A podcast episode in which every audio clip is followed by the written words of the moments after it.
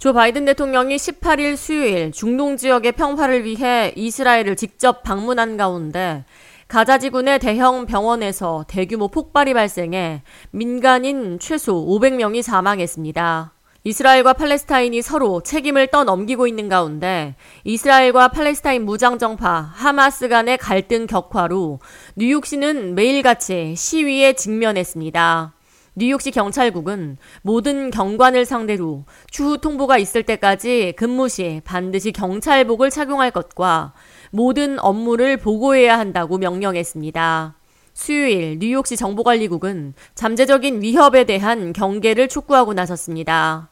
하지만 뉴욕시경 측은 현재까지 확인된 위협은 없으며 만일의 사태에 대비해 경계태세에 나서고 있다고 설명했습니다. 맨해튼 렉싱턴 에비뉴에 위치한 센트럴 시나고그 앞에는 뉴욕시경이 중무장한 채 전면 배치됐으며 그랜드 센트럴 터미널에도 MTA 경관이 추가 배치됐습니다. 에릭 아담스 뉴욕시장은 시민들을 향해 평소처럼 일상을 유지하되 경계심을 늦추지 말 것을 주문하며 의심스러운 것을 목격하거나 전해들을 시 반드시 신고해 줄 것을 당부했습니다.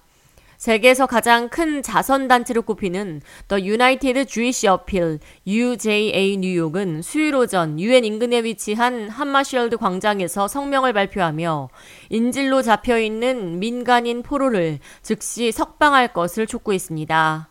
한 시위 관계자는 가자 지구에 자신의 사촌이 인질로 붙잡혀 있다며 정치적인 이념과 종교적인 증오를 모두 내려놓고 인질들을 즉시 풀어줄 것을 요구했습니다. I have a very, very simple demand. Drop the politics, drop the hate, bring them home.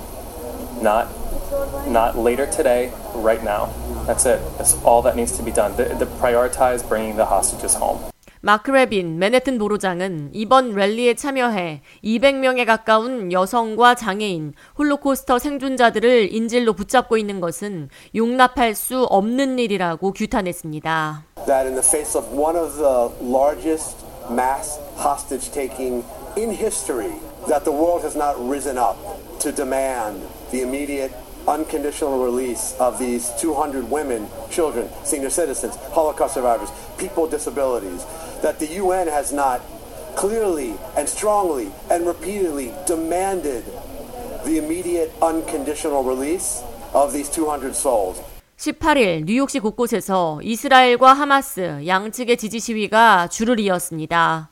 오전부터 유엔 본부 앞에서 인질 석방 시위가 열린 데 이어 오후 2시에는 친팔레스타인 집회가 미드타운 34스트리트과 5 에비뉴 인근에서 개최됐습니다.